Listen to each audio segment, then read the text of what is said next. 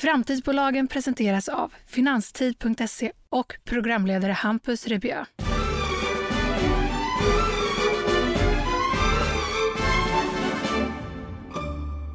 Hej och välkommen ska just du vara.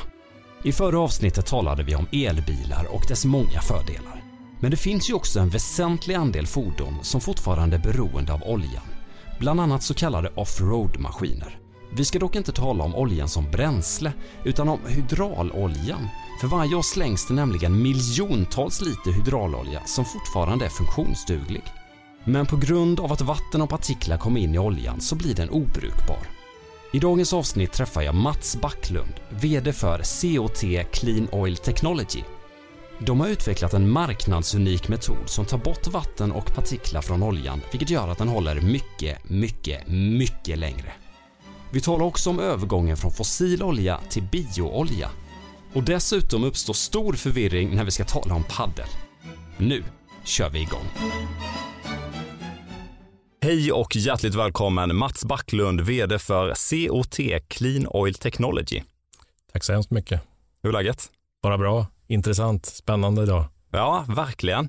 Jag tänker att du med egna ord ska få beskriva det här problemet som då branschen har och den lösningen som ni har på detta. Jag ska försöka göra det så enkelt som möjligt. Eh, det som är idag i industrioljor, för det är industrioljor och inte bränsleoljor vi pratar om, så är de skadas de av flera olika anledningar av olika saker. Inte bara att de förslits i sina applikationer, men även att det kommer in partiklar, det kommer in luft och det kommer in vatten i systemet.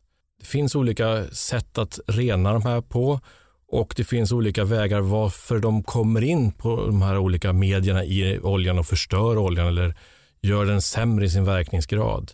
Det svåra är ibland att folk pratar väldigt mycket om partiklar. Det är så enkelt för det, syns och är tydligt och alla är vana med filter som tar bort partiklar på olika sätt. Men det är faktiskt så att vatten är minst lika farligt eller kanske i vissa fall till och med farligare att få in i oljan och förstör den mer. Och det är faktiskt så att vattnet i sig i många fall skapar partiklarna så hönan eller ägget, vad kom först? Jo, i det här fallet i många lägen så är det faktiskt vattnet som genererar på grund av till exempel mikrodisning eller att det är sämre smörjförmåga på grund av att vatten smörjer inte lika bra som oljan, så skapas partiklar. Så om man tar bort vattnet så mycket det går så har man också automatiskt mindre partiklar. Vad vi har gjort är att vi har tagit fram en lösning att ta bort vatten till en helt annan nivå än vad dagens lösningar.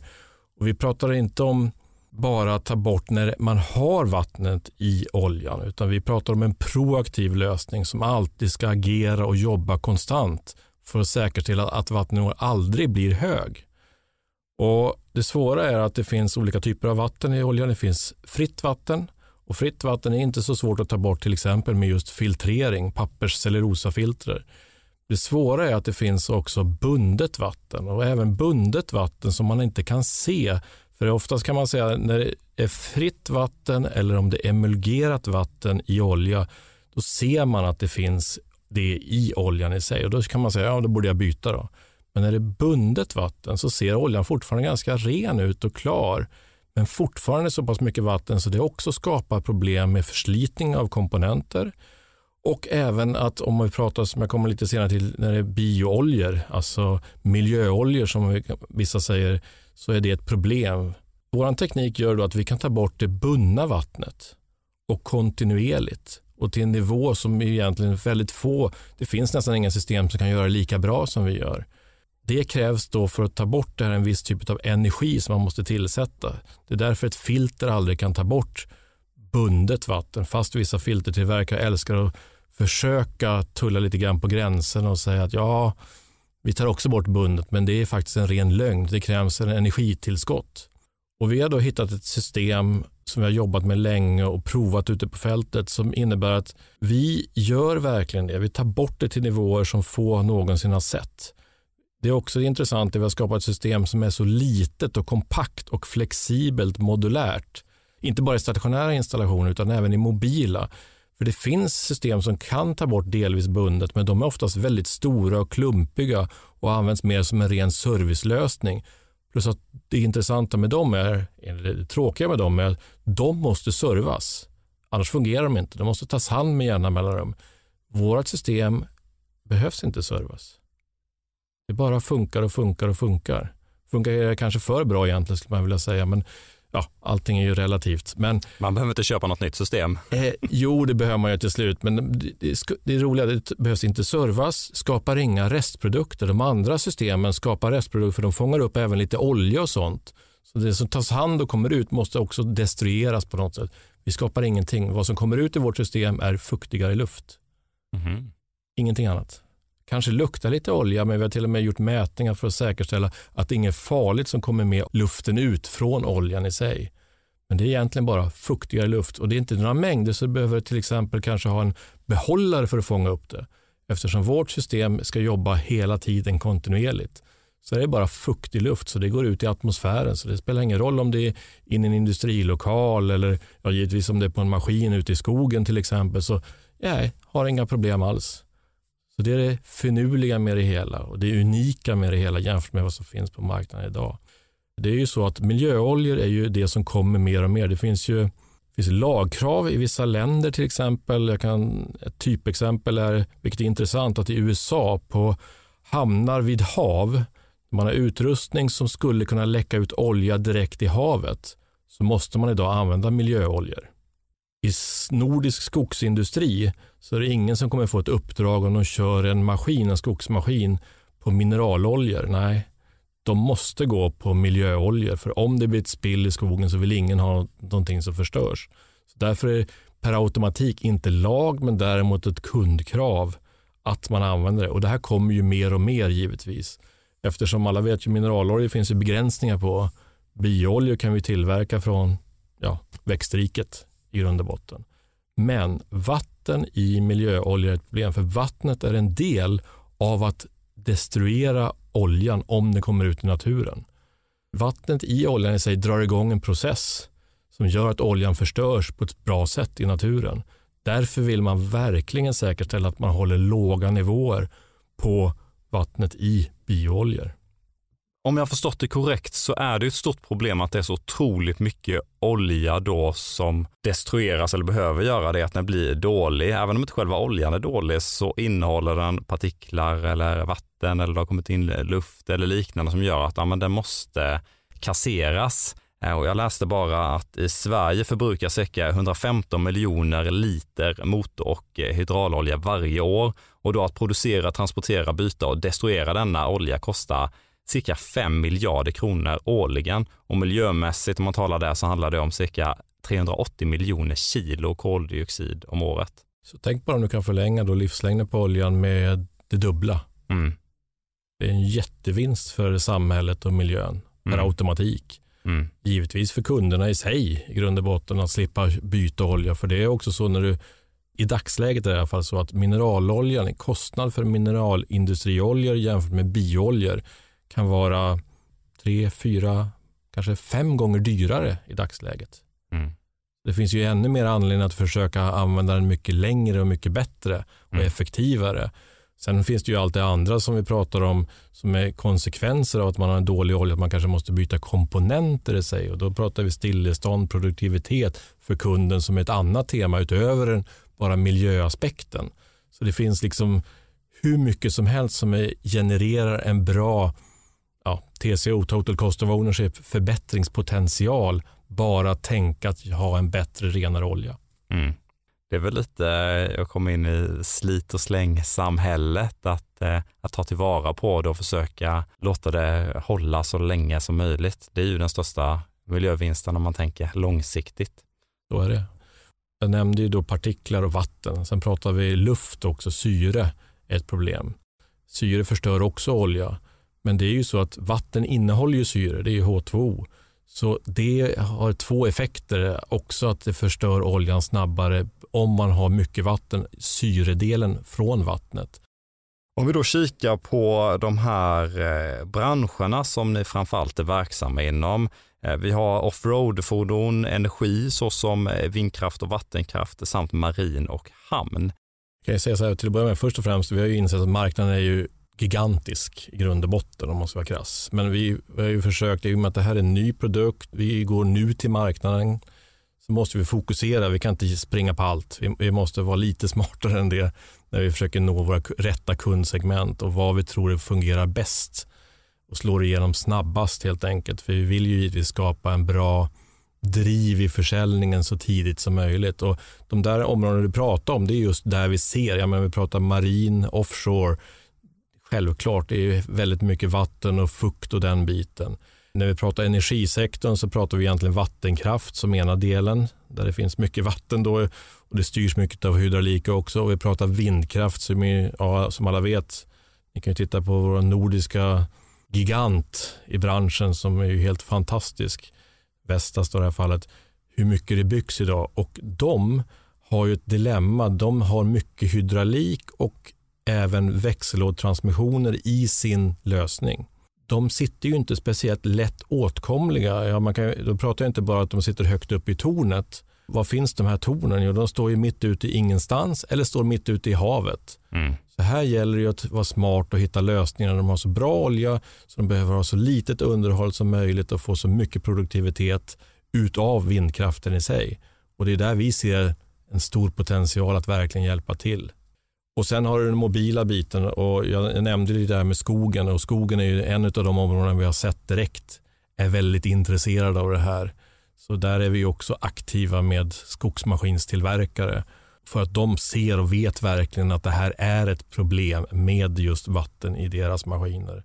Och jag i den miljön som de jobbar, de jobbar ju, ta i Norden, det är ju från vinter, alltså hösten och vintern, det är ju då de jobbar. Det är inte så mycket på sommaren egentligen de är ute, utan det är den sämsta tiden när det är som fuktigast och eh, kallar det jävligast.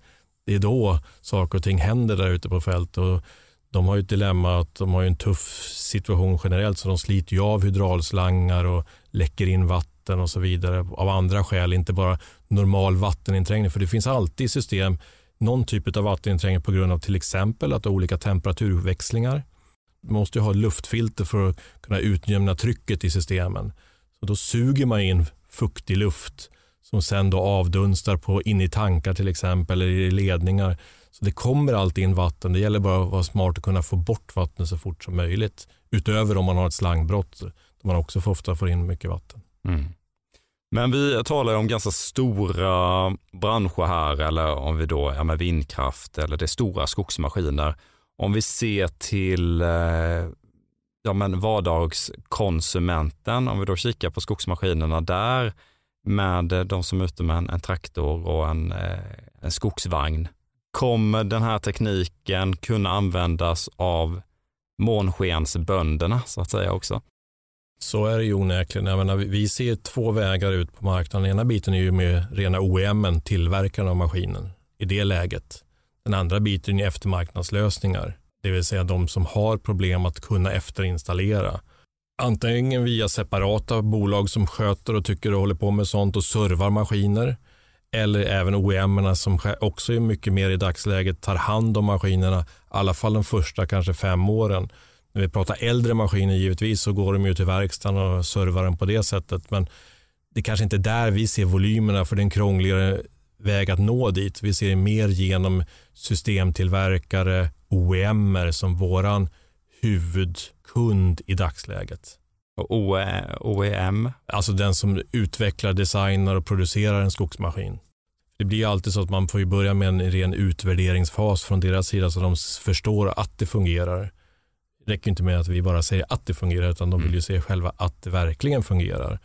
Och när de har kommit till det läget så pratar man ju om att okej, okay, nu ska vi installera det här och designa in er produkt på ett så smart och effektivt sätt i våran grundkoncept så det, så det hänger ihop på ett bra sätt med allt det andra kringutrustning som finns ändå redan från början. Och det är där vi är med de här tillverkarna, OEM som jag kallar det. Mm.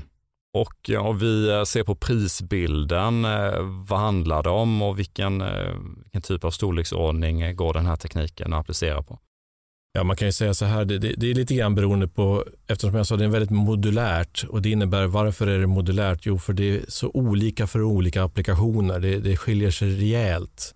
Och vi ska inte gå in i det där för då kan jag prata i timmar. Mm. Men, men, man kan säga att vad vi tror någonstans så kostar för ett system som är upp till 600 liter olja och då kan man ibland inte, man kan behöva ha ett system som klarar av 600 liter olja, men allting beror egentligen på hur mycket är vatteninträngningen, hur stor daglig, månadsvis vatteninträngning är egentligen det här systemet som vi ska rena. Vilka problem har de? Eller problem, hur mycket är det som kommer in? Så ibland kan man ha ett system, vårt bassystem som är då för 600 liter som en referens, säger vi bara. Men det kan vara bra att använda för ett system med bara 100 liter om det är mycket vatten.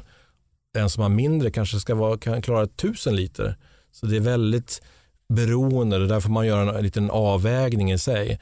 Men ett sådant system, bara för att säga, så är det någonstans runt ja, 2000 euro kan man säga. Men det kan sprida väldigt mycket av kringutrustning om man behöver pumpar, lite andra värme, tork. Det kan bli väldigt mycket mer och det kan bli mindre också, men mm. i, i, den storleksordningen. Mm. Sen har vi ett stort system då som är mer för stationärt bruk som då är minst 2000 liter och kanske kan vara upp till 5000 liter också beroende på hur mycket vatten. Det är kanske en 10-12 000 euro styck. Jag kan ju säga då, det, det som är intressant när vi pratar med systembyggare som jobbar mot de här OEM-erna. Vi har valt en viss väg att nå marknaden för att snabbare nå marknaden. Jag kan komma tillbaka till det. Men när vi pratar om de här prisbilderna och de jämför med andra system som då inte kan inte jämföras med andra för det är ingen som gör det vi riktigt gör. Så det är inte riktigt äpplen mot äpplen utan det är äpplen mot banan. Då, mm. lite grann. Men de försöker rena i alla fall på något sätt vatten ur oljan. Så är vi redan där från början mer kostnadseffektiva än vad de är. Och då har inte de ens tänkt på att de oftast behöver man serva. De är mycket större och klumpigare med mera, med mera. Det är många andra negativa faktorer som de har i sitt system som de inte får med vår lösning. Det mest intressanta räkneexemplet blir ju på helheten och se det över en, ja, men en längre period. Eh, ja, men, eh, slipper vi byta ut oljan eh, eller kan vi byta den mer sällan oljan, den håller längre, vi slipper det här serviceunderhållet. Alla de faktorerna och kanske tidsaspekten är eh, det mest värdefulla i det hela. Ja, och egentligen är det deras egen produktivitet. Hur mycket kan man förbättra den?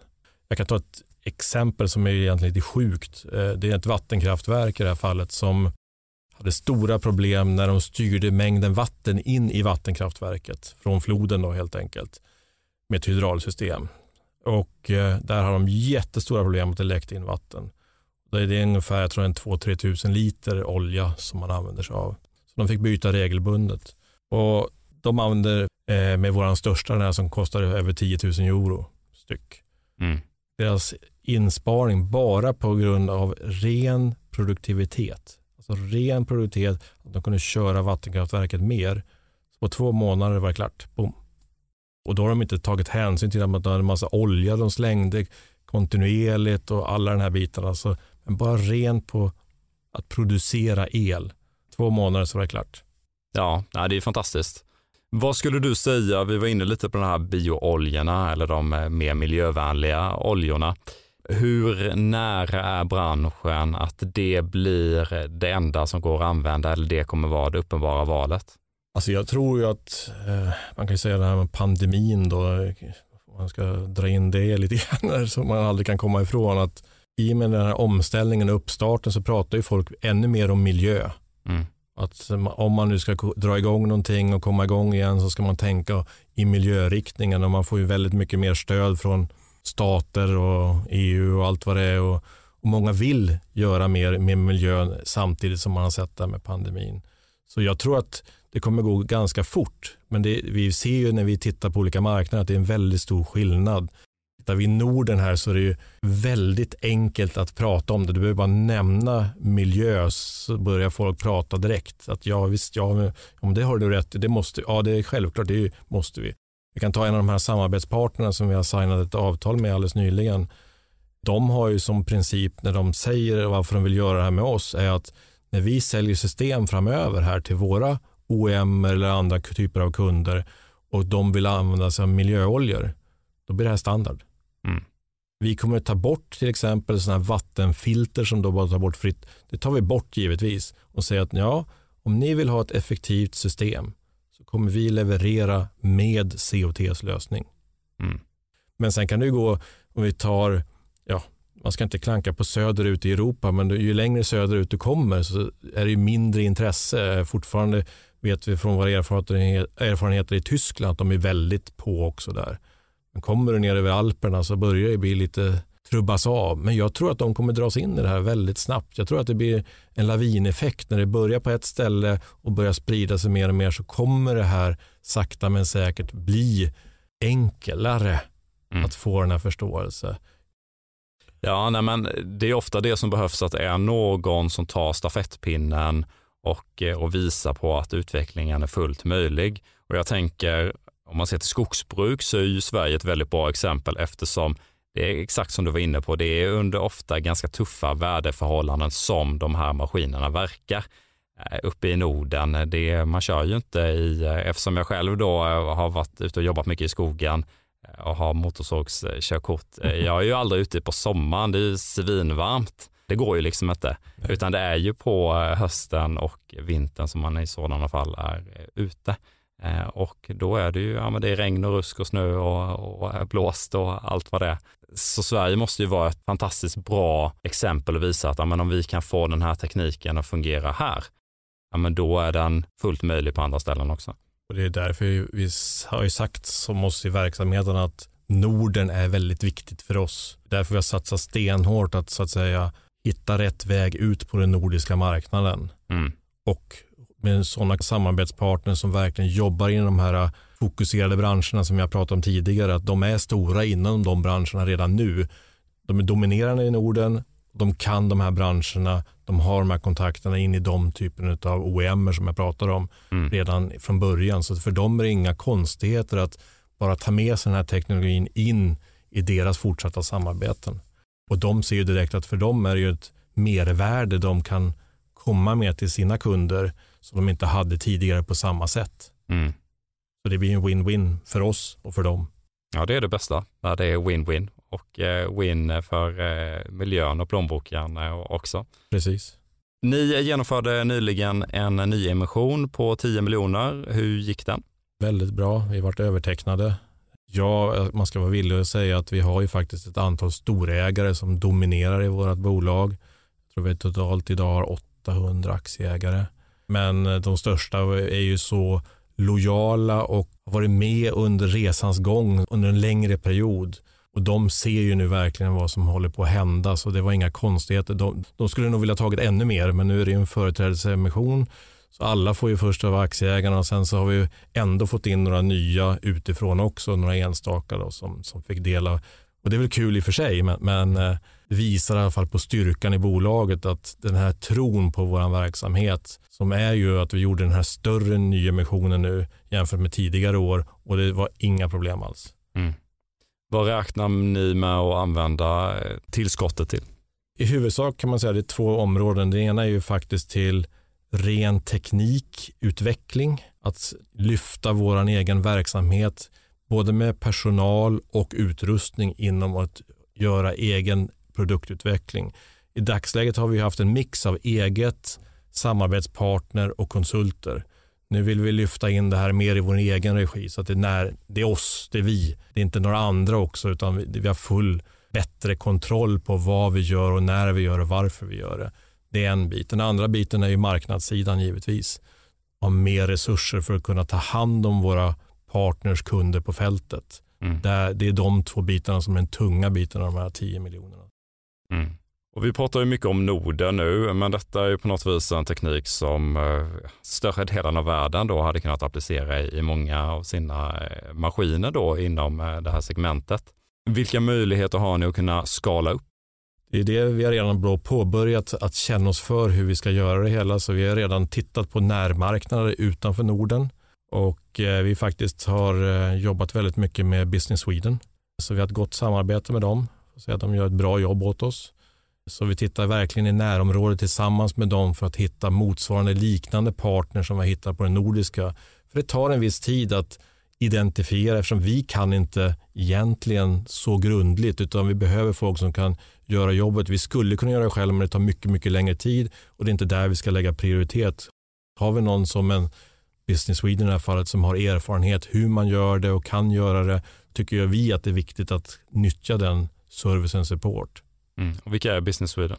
Business Sweden är ju ett statligt aktivitet som egentligen sponsrar och hjälper svenska företag att nå marknaden på olika sätt. Och man får själv givetvis gå in med pengar också och investera men de är man som en, vi ett litet bolag så kan man få väldigt goda finansiell support från deras sida parallellt när man gör en sån här aktivitet.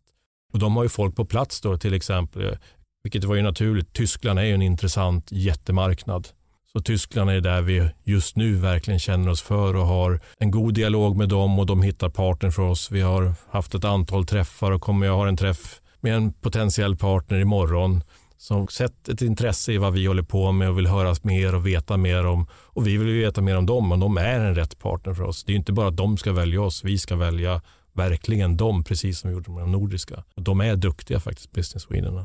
Ja, men det är väl kanske framför allt det att det givetvis handlar om eh, finansiell eh, stöttning också, men just eh, stöttningen rent med kompetens och erfarenhet kan ju betyda oerhört mycket och kanske ändå mer.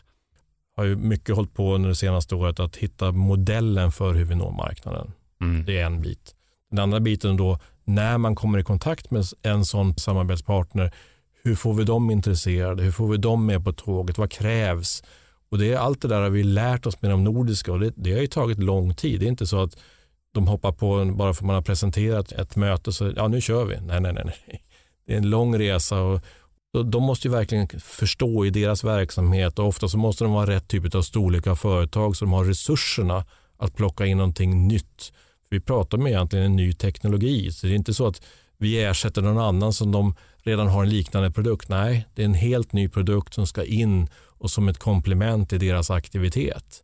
Så det är en lång resa, det tar tid och ja, nu kanske det tog ännu längre tid på grund av corona då, eftersom ja, med alla restriktioner. Vi har inte kunnat träffas, vi har fått sitta på Teams eller Zoom eller vad mm. sjutton det är för något och det, och det är en annan grej. Och det vet vi att det kommer inte heller vara lika lätt när vi kommer utanför Norden. Det är lättare en svensk prata med en svensk eller en norsk eller en dansk eller en finne. Om vi kommer till Italien eller kommer till Tyskland i det här fallet det går ju inte bara att skapa en affärsrelation via Teams. Det har jag erfarenhet från tidigare arbeten. Det, det krävs ju något helt annat. Så vi är glada nu att saker och ting går i rätt riktning. Till exempel nu i eftermiddag ska jag få min första spruta. Så, men det krävs ju sådana saker så att vi kan börja träffas igen för att skapa det här förtroendet. Förtroendet får man inte bara på Teams och en PowerPoint-presentation. Det krävs mycket mer. Mm. Mats, vi har ett segment här i podcasten som heter Tre snabba. Det är väldigt enkelt. Jag kommer ställa en fråga till dig och du svarar om du väljer det ena eller det andra. Spännande. Mm. Den första. Historievandring i Prag eller paddelresa till Mallorca? Tycker om båda två faktiskt, måste jag säga. Men om jag ska välja. Jag börjar bli äldre. Jag tror jag tar den där Pragbiten för det, alltså det, det är en fantastisk stad. Mm. Jag har varit där och det finns så mycket mer att se som jag aldrig har sett, så jag, jag väljer den faktiskt. Du kanske kan ta med dig paddelracket till Ja, alltså det skulle jag jättegärna göra, för jag tycker om, jag har en kajak själv, så, ja. så, så det är inte det. Men du, var himla härligt, för jag tänkte ju på paddeltennis och du kopplade paddel kajak. Mm. Men vad härligt. Det ja. när jag sa det så... Ja, det tänkte inte jag så. Nej, nej, nej så tänkte jag, ja men han, det kanske är paddling. Eh. Men om det är det, då skulle jag nog välja verkligen Prag. Jag tycker om, alltså jag är en bollsportfanatiker, jag spelar badminton, tennis, eh, squash. Mm. Aldrig än så länge provat paddel, för jag är nej. livrädd att om jag gör det så kommer jag fastna för det också. Jag kan inte hålla på med hur mycket saker som helst. Så. Då måste du säga upp det. Då eh, all tid kommer gå dit. I en sån här expansiv fas som eh, ni befinner er i nu så fungerar det inte att ta in ett sånt intresse. Nej, styrelsen skulle nog bli tveksam. ja, men härligt. Det, du kanske kan uppfinna någon kombination av paddel och paddling i samma sport.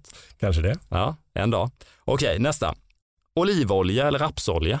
Jag måste säga olivolja, för då tänker jag mat direkt jag tycker ju om mat. Mycket olika varianter på det, så det är ju ett helt fantastisk flora. Om man varit rest mycket och jobbet givetvis, men det kan man inte låta bli. Man måste äta någon gång. Och man var i Italien och vissa andra länder där de tillverkar olivolja. Så det, det är fascinerande när man mm. har någon som kan någonting. Jag säger inte, jag kan inte. Men däremot när det är någon som kan och kan berätta om man själv får prova, det är, det är bara en upplevelse i sig. Mm. Men frågan är ju, har ni kollat hur mycket vatten det är i olivolja? Det har vi aldrig gjort faktiskt. Men, men däremot kan man ju säga att många av de här miljöoljorna kommer ju baseras från jag menar, esteroljor är egentligen det som är den stora biten av miljöoljorna i sig. Och det är ju indirekt kan man säga nästan raps. Mm. Så, så ja, visst finns det vatten där och de, de tar gärna emot vatten. Däremot kan man säga att alla de här oljorna de är duktiga på att hålla fast vattnet. De är alltid mer utmanande, det är därför vår lösning, nu kommer jag tillbaka till jobbet direkt där. Ja, var det bra. Eh, och det vi kan göra med våra system kan inte de andra göra. Vi kan rena den typen av mycket bättre på grund av att det är tuffare att rena en sån typ av olja. Ja, ni får väl eh, gå till verkstaden och testa hälla i en liter eh, olivolja, se hur det funkar. Ja, jag får be vår tekniska chef att han får ta, köra ett sånt test också. Okej, sista. Vinna Melodifestivalen med en smörig ballad som handlar om Clean Oil eller en Guldbagge för filmen om Clean Olles magiska äventyr. Då lät nog den andra roligare med filmen faktiskt, måste jag säga. Med Clean Olles magiska ja, äventyr? Ja, det lät lite roligare, lite mer spännande på ett helt annat plan. Ja. Jag vet inte varför, men det var det som attraherade bäst av de två. Vem vet, om man köper er produkt så kanske man också kan få med en bok med Clean Olles äventyr. Ja, det vore en intressant marknadsföringsapproach. Verkligen. Okej, Mats, du tillträdde som vd för knappt ett år sedan, juli 2020. Kan du berätta om eh, din process sedan dess? Eh, jo, jag kan säga så här att det var lite spännande för jag hamnade i en situation där jag hade möjlighet att välja vad jag skulle göra framåt från vad jag tidigare hållit på med. Och eh, jag hade en tid på mig också, sju, åtta månader som jag kunde då fundera med vad, vad, min framtid skulle vara utan att vara så beroende av att ta några beslut. Och efter mycket funderande, prata med bekanta vänner, så lyckades jag genom historiska kontakter komma i kontakt med dagens nuvarande styrelseordförande för vårt bolag som sa att ja, men vi skulle behöva någon som kan börja titta på marknadsföringen när vi nu ska lansera. Är du intresserad? Och jag sa, ja, det är perfekt, men vill, vad menar du med det? Ja, men du kan väl jobba lite grann åt oss bara för att se vad du tycker och tänker. Och då gjorde jag en resa där under vårkanten och skapade mig en uppfattning om vad som hade hänt i bolaget och var de var på väg. Och när jag gjorde det så kom han tillbaka och sa, men du Mats, ska inte du bli vd? Vår nuvarande vd, han vill inte vara vd längre. Han vill kliva åt sidan, han vill trappa av. Då stod jag där och jag var intressant. Här är första gången jag sitter i en möjlighet att gå in i en, man får ändå kalla det som en startup på något sätt. Kommer jag någonsin få den möjligheten överhuvudtaget? Med de riskerna givetvis som det finns och jag har inte hunnit lära mig så mycket. Jag har inte en klar bild vad, vad man skulle göra, hur man skulle gå till marknaden, men jag hade idéer i alla fall. Och jag, jag, jag måste säga, jag våndades lite grann fram och tillbaka, men till slut så, nej, om jag inte gör det här, då kommer jag ligga där framtiden i min säng och fundera på och se till att det här bolaget växer och blir jätteintressant. Så varför gjorde jag inte det? Och så nej, det ska jag inte hamna i. Jag måste haka på. Mm. Och hur har du arbetat sedan dess? Ja, det var ju mycket ju att verkligen förstå framförallt just lanseringsbiten, hur vi ska nå marknaden. Det var den tyngsta biten och eh, allt ifrån att då prata med slutkunder givetvis och även prata med sådana som är våra nuvarande partner och förstå hur de agerar och hur vi skulle kunna integrera på ett smart sätt. Så vi hade ett koncept som skulle kunna fungera och sen få dem också att förstå hur vi skulle vilja jobba tillsammans med dem. Så det har varit mycket på den sidan. Parallellt har det givetvis varit att ändå hitta slutkunder som utvärderar vår produkt i deras OM av olika slag i de här marknadssegmenten som jag pratade om. Att de verkligen tar på sig och testar och ser att det fungerar. Så vi har referenser. För det är ju referenser som allting hänger på och kommer driva de här andra parterna att vilja verkligen sälja våra produkter. Så där har det legat otroligt mycket jobb runt omkring det. Men sen så finns det ju ändå allting runt omkring att bygga det här, börja bygga det här bolaget när man ser att saker och ting tar fart. Vad innebär det för oss? Vad måste vi ha? Vad är det vi inte har? Patentbiten, varumärkesskydd. Det, ja, det finns ju miljoner saker när man är ett nystart, min, mer eller mindre nystartat bolag i den situationen, vilket har varit fantastiskt roligt jättejobbigt i vissa fall, men, men skulle inte vilja vara utan det och jag skulle, vill ju verkligen vara med nu när vi kommit ett steg längre. Mm. Och eh, hur ser din vision ut om företaget, eh, om vi säger fem år? Jag tror nog att vi är ett rejält etablerat företag i just vår bransch med den produktflora som vi har idag. Vi har ju väldigt mycket annat i vår utvecklings, produktutvecklingsportfölj som vi kommer att så småningom analysera och se om det är någonting för marknaden. Men vi tror känslan är att det finns mycket där att hämta som kan komplettera upp det här bolaget till att inte bara ha en bit utan ha flera ben som vi står på. Sen är bara frågan hur fort det går egentligen och hur fort vi orkar själva med.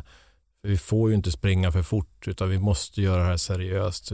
Vi måste ta steg för steg så vi inte tappar bort oss på vägen i den här resan. Det, det är väl lite grann det jag är orolig. Sen gäller ju att hitta rätt personal för vi måste ju då följa med med en organisation som kan hantera det här och hitta bra personal.